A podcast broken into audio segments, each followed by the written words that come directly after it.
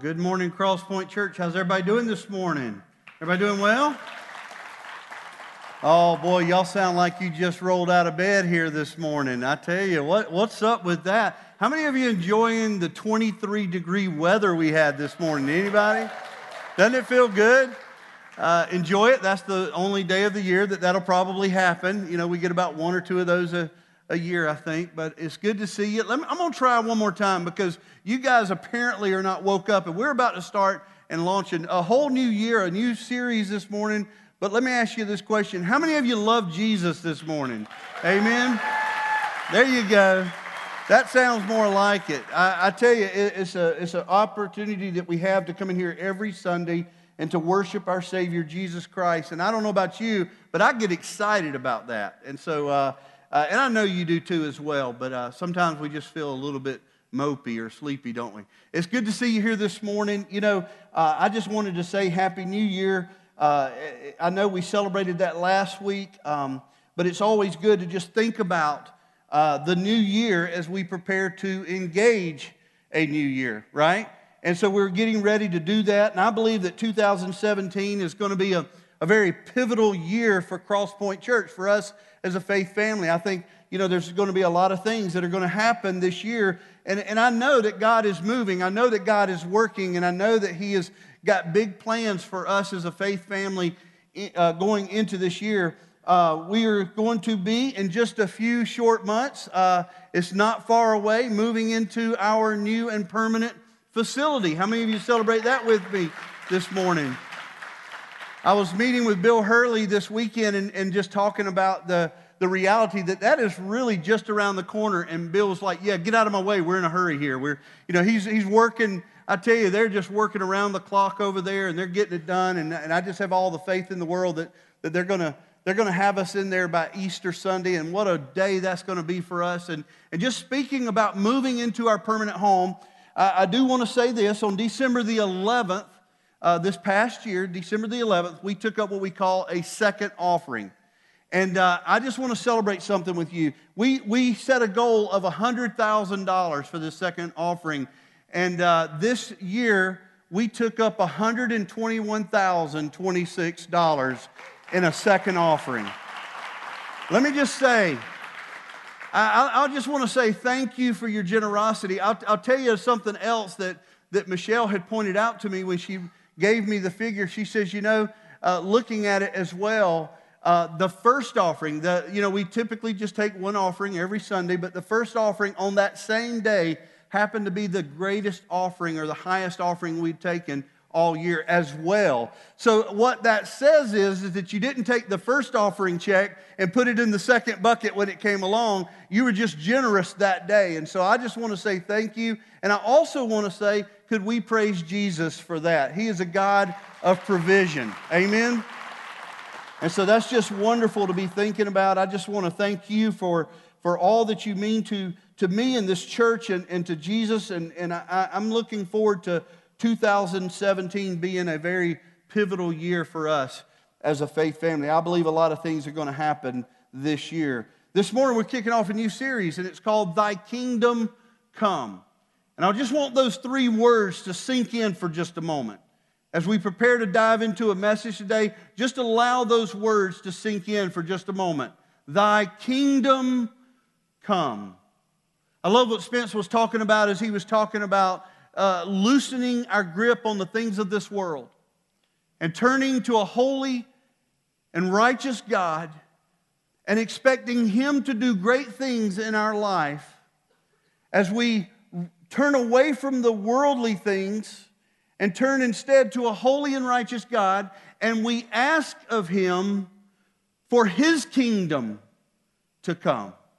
And this morning we're going to be starting this series, and, and I tell you, I couldn't be more excited about it. It's just four weeks long, but, but I, I know this. I know that God is going to use this series to really teach us something about what it means for His kingdom to be near, and for us as children of God to be a part of His great kingdom. So I want to pray for us this morning, and then we're going to dive into the Word of God. So pray with me if you will, and we'll get started here this morning. Dear Heavenly Father, Lord Jesus, Holy Spirit of God, Lord, we do thank you for this day. We thank you, Father, for being a God of provision. God, we thank you that you have taught us to be people who are generous.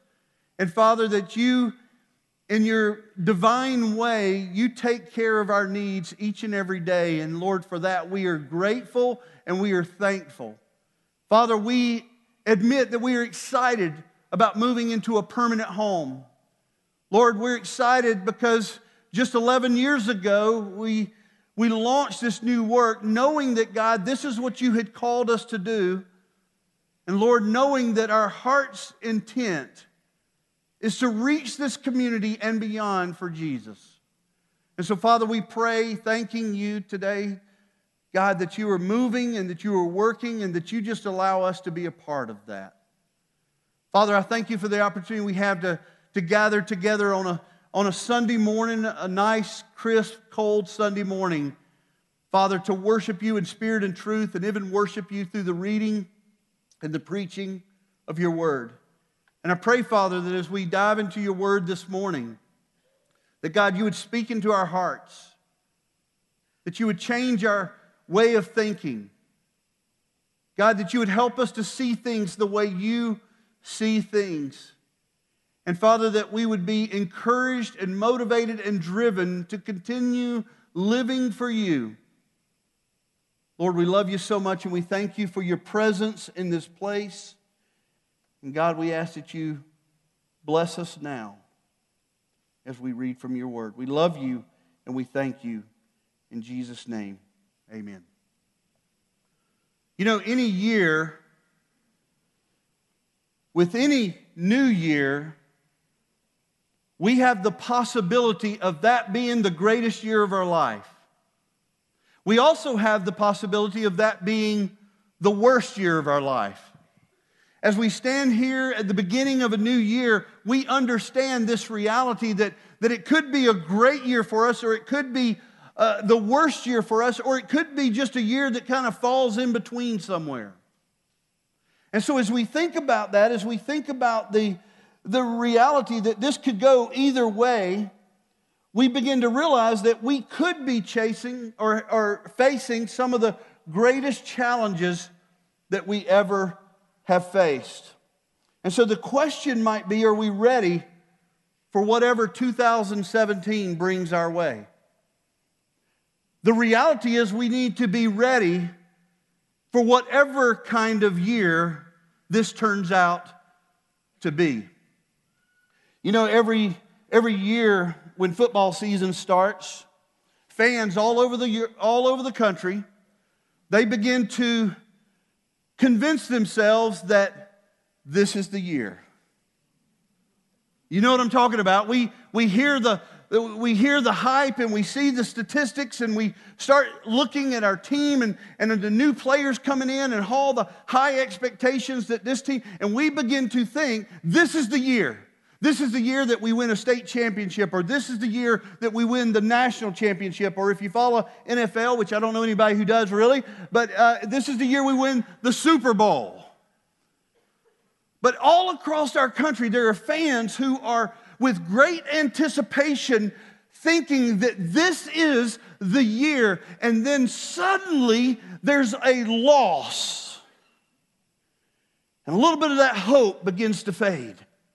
You were thinking in the beginning that we were unstoppable, but then all of a sudden there's a loss on the board, and, and, and, and you're beginning to wonder there's a little less hope that this might be the year. And then comes that second loss, as it happened with the Georgia Bulldogs this year, and many more after that as well. And most of you know that I'm a Georgia fan, but, but as, as, we, as we watch that, it, it, it's almost as though when that second defeat or that second loss comes into play, it's as if we give up all hope and we just consider the season over. We're defeated. Instead of going through the season enjoying the game, we feel as though the rest of the year is hardly worth living. That's just the way we feel. You know, as I look at 2017, I realize that 2017 for me personally and for Linnell as well. But for me personally, I realize that 2017 is going to bring some things into my life that are going to bring some great joy. In February and in March, I am expecting my second and my third grandchild. Amen. I'm excited. I'm very excited. So this year, I'm going to have two birth certificates to, to celebrate that have 2017 stamped on them. But at the same time, I realize that there's another thing that's happening in my life, whereas 2017 is quite possibly going to be the year that I lose my dad. So not only will I have two birth certificates to celebrate, but I will have a death certificate to look at that has 2017 stamped on it. So, how do we prepare ourselves? So that no matter what comes, whether it's the greatest joy of our life or whether it's the greatest pain in our life, that we can endure it. And you know, I, I don't know how the rest of the world might accomplish that, but I know for me, I have to have a kingdom perspective. I have to have a Christ centered perspective. I have to know my Savior Jesus Christ is going to help me to celebrate the most joyous times with great celebration, those moments in my life, but also to help me endure those most painful moments in my life. And this year, we can't pretend to really know all that's going to happen in our life, so we just have to be ready for whatever comes our way. This morning, we are talking about shifting our perspective.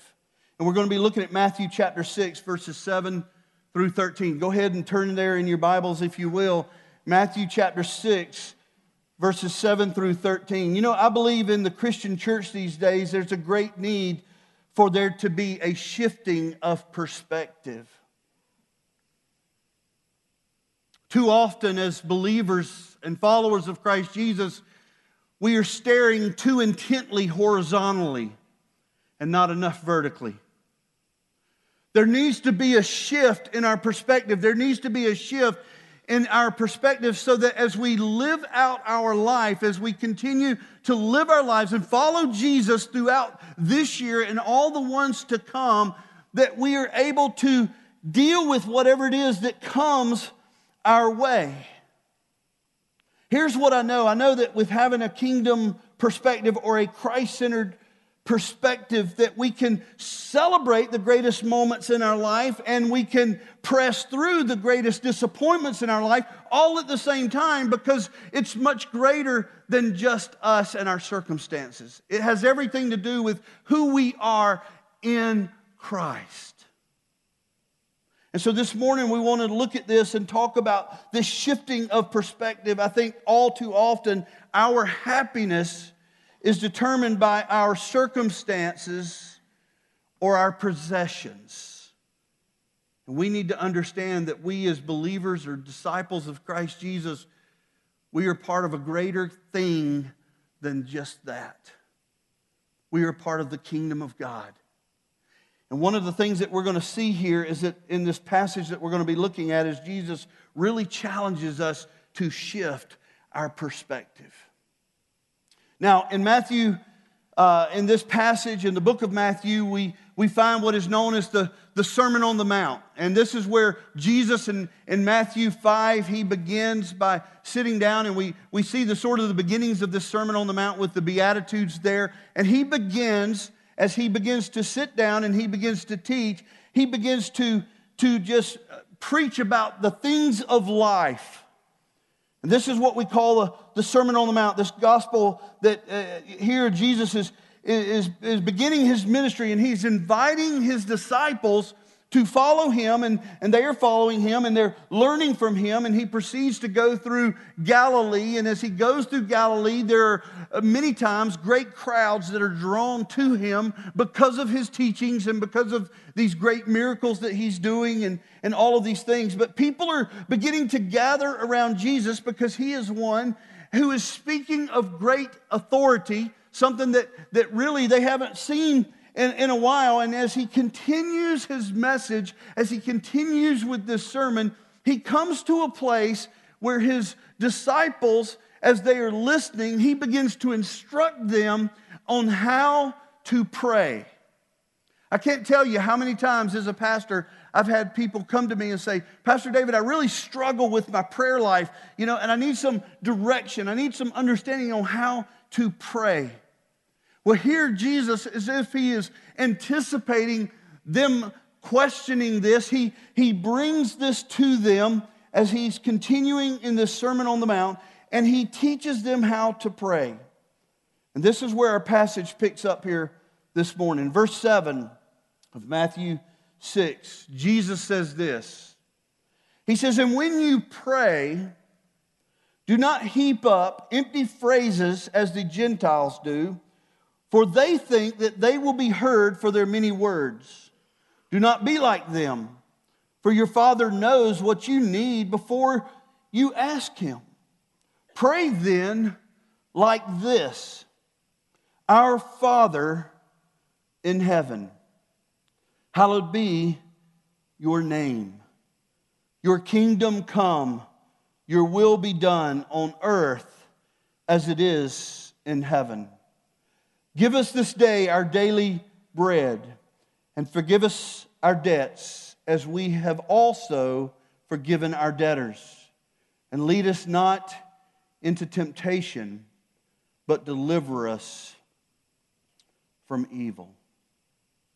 The Lord's Prayer has always been one of those prayers that, that sort of gives us an example of how to pray, and, and it certainly is an example of how to pray. It, it teaches us a lot of things. It, it talks about how our prayer should be directed to our Father who is in heaven, and that as we pray, we pray that it would be His kingdom that comes and His will that is done. And as we continue to pray, there's nothing wrong with asking for provision. And so we see that Jesus says, Ask Him for your daily bread. He says, Ask Him for the forgiveness of your sins, your transgressions, and also that he would help you to forgive others. And then he says, Do not lead us into temptation, but deliver us from evil. And so, Jesus, he's not saying that this is a prayer that we need to recite every morning. He's just simply giving us this example of how we are to pray.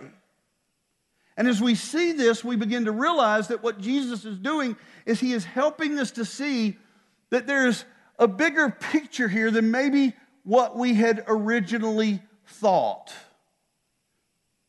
He's challenging us to see things a little bit differently. You see, what Jesus is doing, he is, he is speaking of a, of, a, of a shift that's taking place in our thoughts and in our hearts.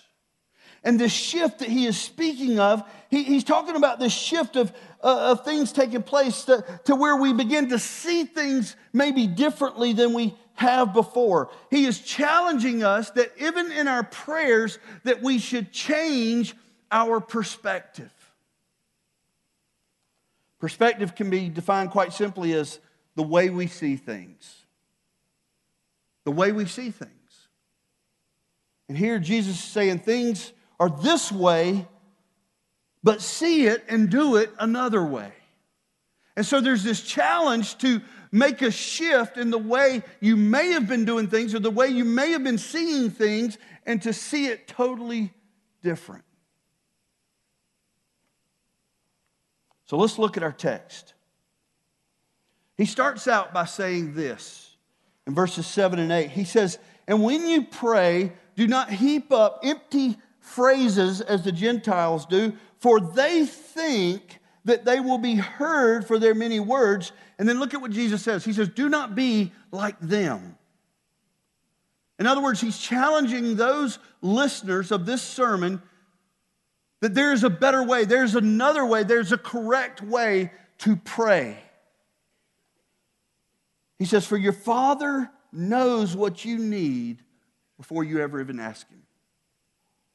And so here's what Jesus is doing He's pointing to the Gentiles as them being able to see it one way. He says, For this is what they think.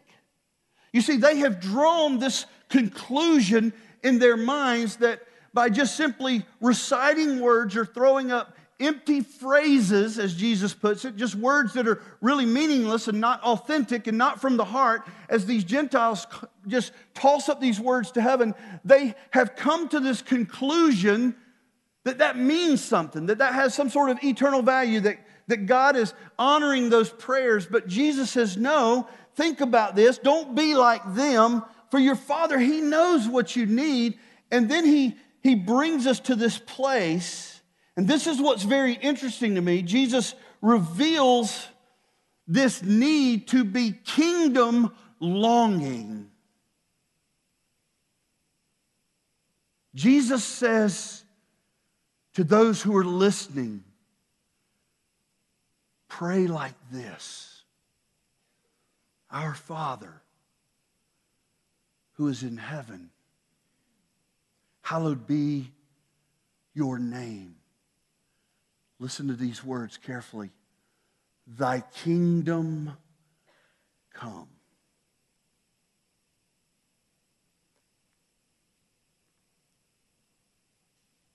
I believe that in Jesus' day, much like today, that there was an issue with people just looking too horizontally and not vertically enough. And so Jesus, he says, this is how you pray. You pray and you pray for God to come, the kingdom of God to be near. You pray that His will would be done, not our will. And you pray that things on this earth would be as though they were in heaven.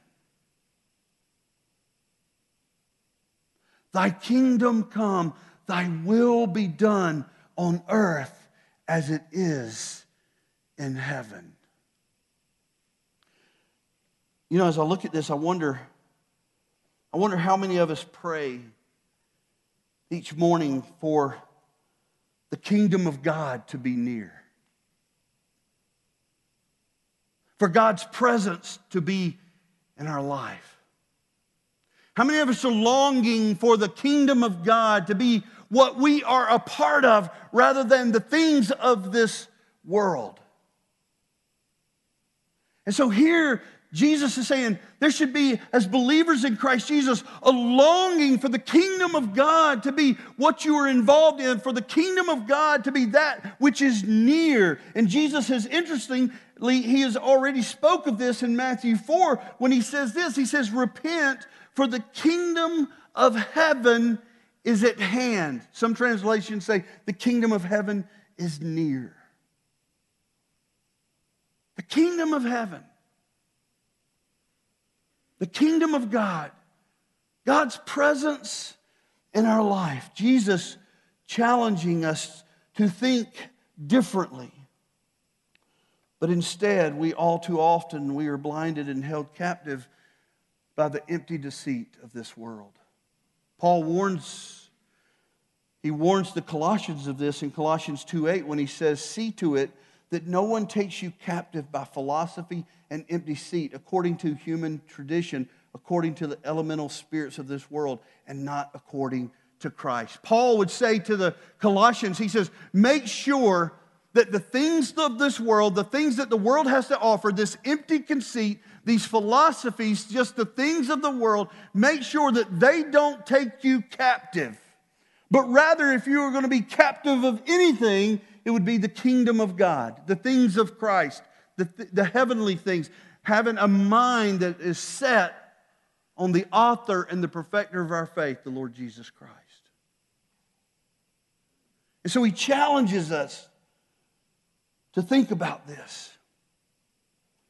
Now, why might we have such a kingdom longing?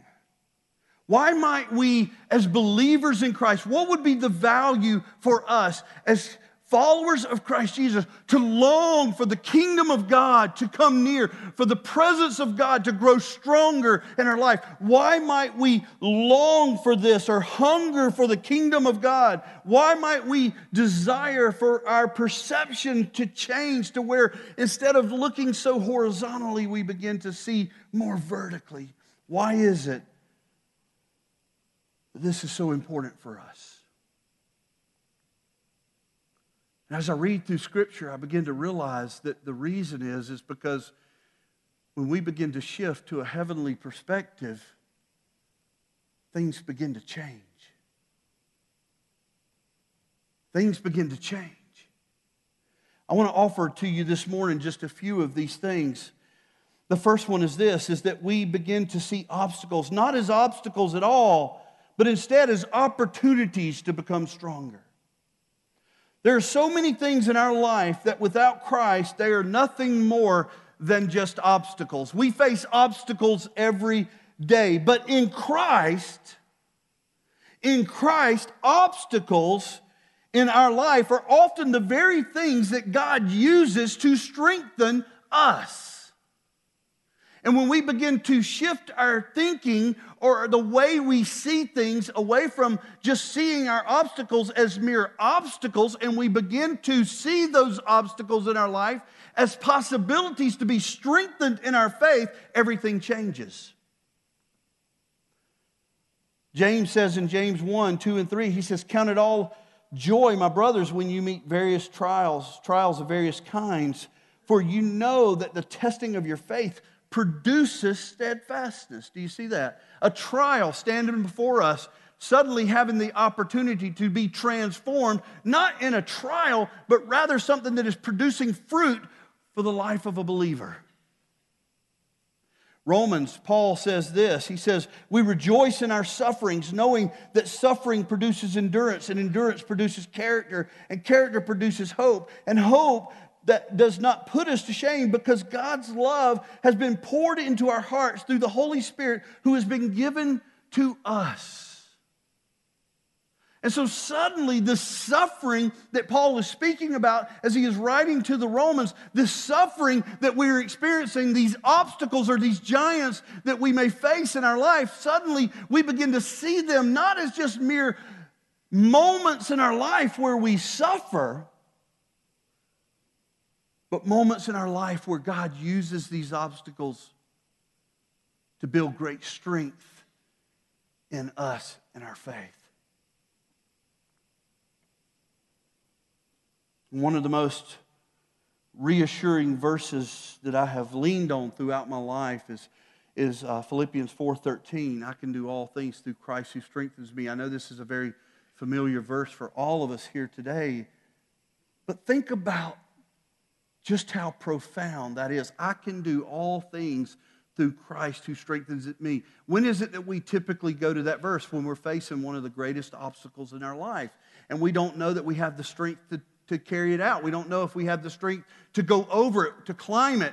Those mountains, they can seem so large in our life, and yet we have this truth that tells us that we can do all things through Christ who strengthens us, obstacles being transformed to opportunities for strengthening who we are in Christ Jesus. Albert Einstein, he once spoke of the dangers of an, of an unclear perception. And he said this He says, He who can no longer pause to wonder and stand wrapped in awe is as good as dead. His eyes are closed. Are we, as believers in Christ Jesus, are we standing wrapped in awe over a holy and righteous God? Are we, as believers in Christ, uh, standing in our faith with our eyes on the author and perfecter of that faith? Do we stand in awe of a righteous God, knowing that we can overcome anything that comes our way? Or are we standing as dead men with our eyes closed, not seeing the possibilities that have been given to us in Christ Jesus. Another way that the kingdom perspective changes everything is we begin to see our battles as occasions to see victory, not defeat. I know almost on a daily basis, I talk to someone who is experiencing some sort of spiritual battle. Uh, they're, they're facing some great challenge, and so often when I speak with different people, the, the, the, the, the response is always the same I've got this huge battle and I'm already defeated.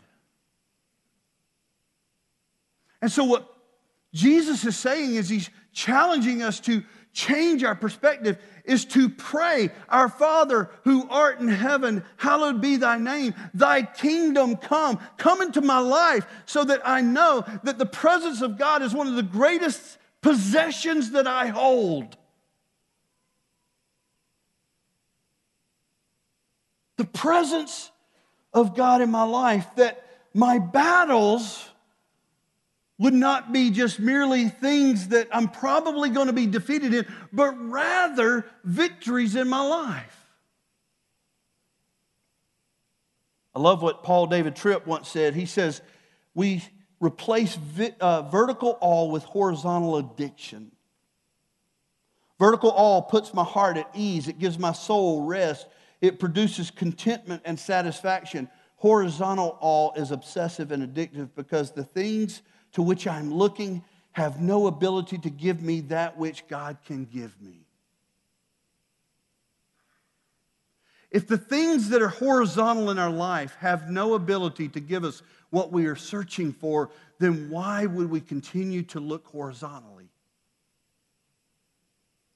And why would our hearts and our eyes be upon the heavens, praying, Father, hallowed be thy name.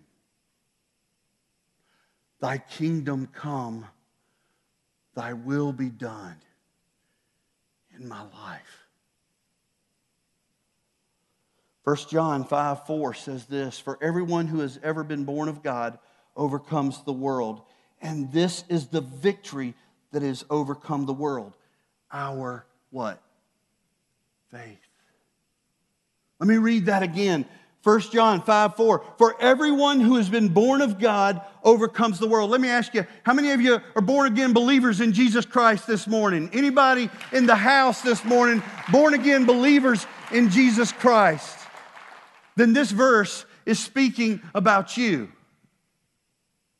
This verse is speaking of us. 1 John 5 4. For everyone who has been born of God overcomes the world. Do you see that? Overcomes the world. And that this is the victory that has overcome the world our faith in Christ Jesus. Our faith in Christ Jesus. You see, there's no faith if we don't see it that way. There's no faith if we don't see victory in Jesus, then when we face our battles, we're not going to see victory, we are going to see defeat. Because we are smart enough to recognize our own weakness and inadequacies. But in Christ Jesus, knowing that in Him I can do all things because it is He who strengthens me.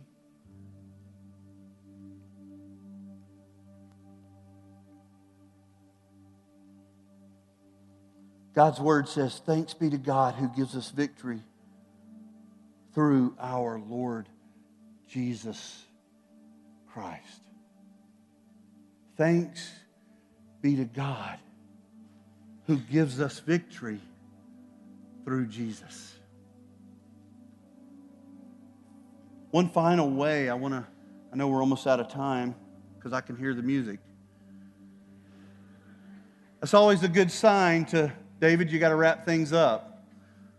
The band just does that to me every now and then. They send somebody out, they start playing, and that's my cue.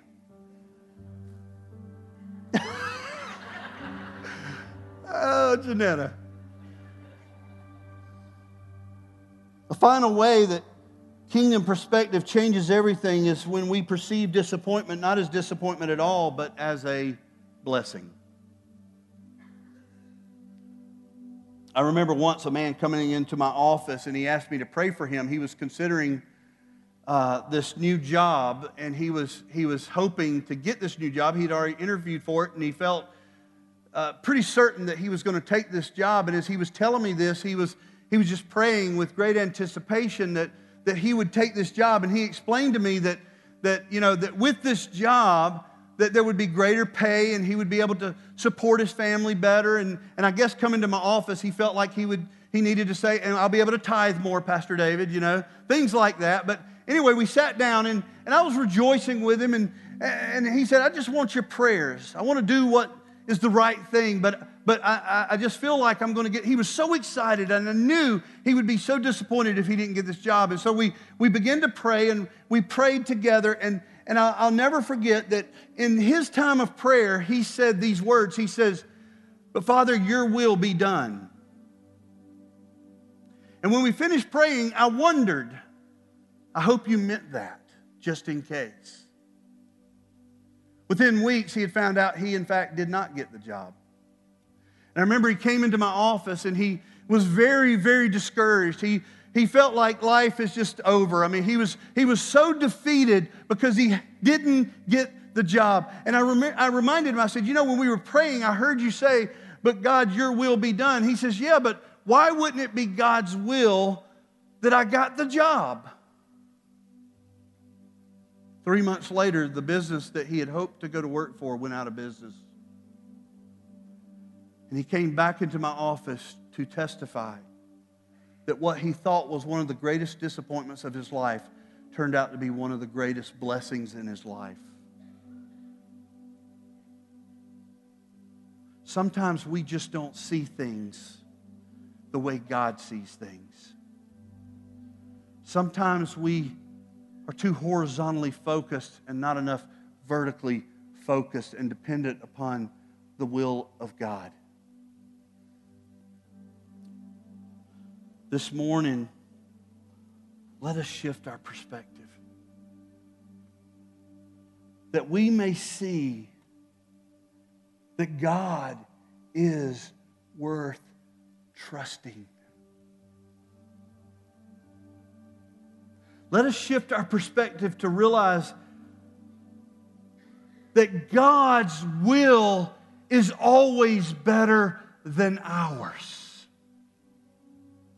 Let us shift our perspective to when we don't think that we can see things clearly enough that we can count on this truth, this reality that God sees everything crystal clear.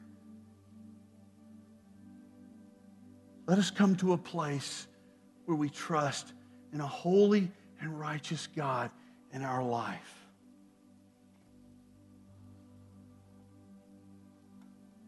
And when we pray, when we pray, let us pray like this Our Father, hallowed be your name. Your kingdom come, your will be done on earth as it is in heaven. In just a moment, our band's going to come out and they're going to lead us in our last song. And this is a time for us as a church to respond in any way that God may be challenging us to respond. Maybe today you've come to this place in your life where you realize that your first step is just knowing Jesus, and there's some unanswered questions that you may have. Our pastors are down front, and they are here to help you. I'm down front, Linnell's down front. We're here to help you answer any questions you have about what it may mean to be a follower of Christ Jesus. There is so much peace in knowing Him. And my prayer today is that if there is anyone here today that doesn't know Christ Jesus, that today this would be the day where you take that first step, where you respond to what it is that God is already doing in your life.